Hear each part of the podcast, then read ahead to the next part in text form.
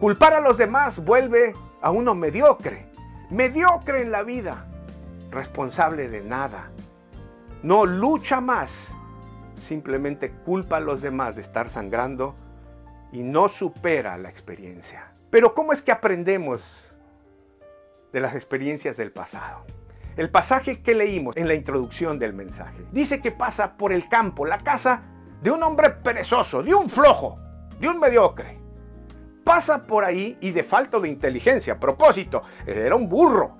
Dice que pasa por ahí y, y ve el campo destruido, la cerca caída, y ve lleno de cardos, lleno de plagas.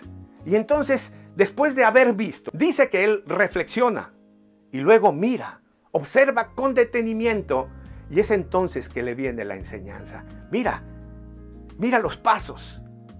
El primero ve lo que está sucediendo. Luego reflexiona, luego mira con detenimiento y dice, ya sé por qué pasa esto.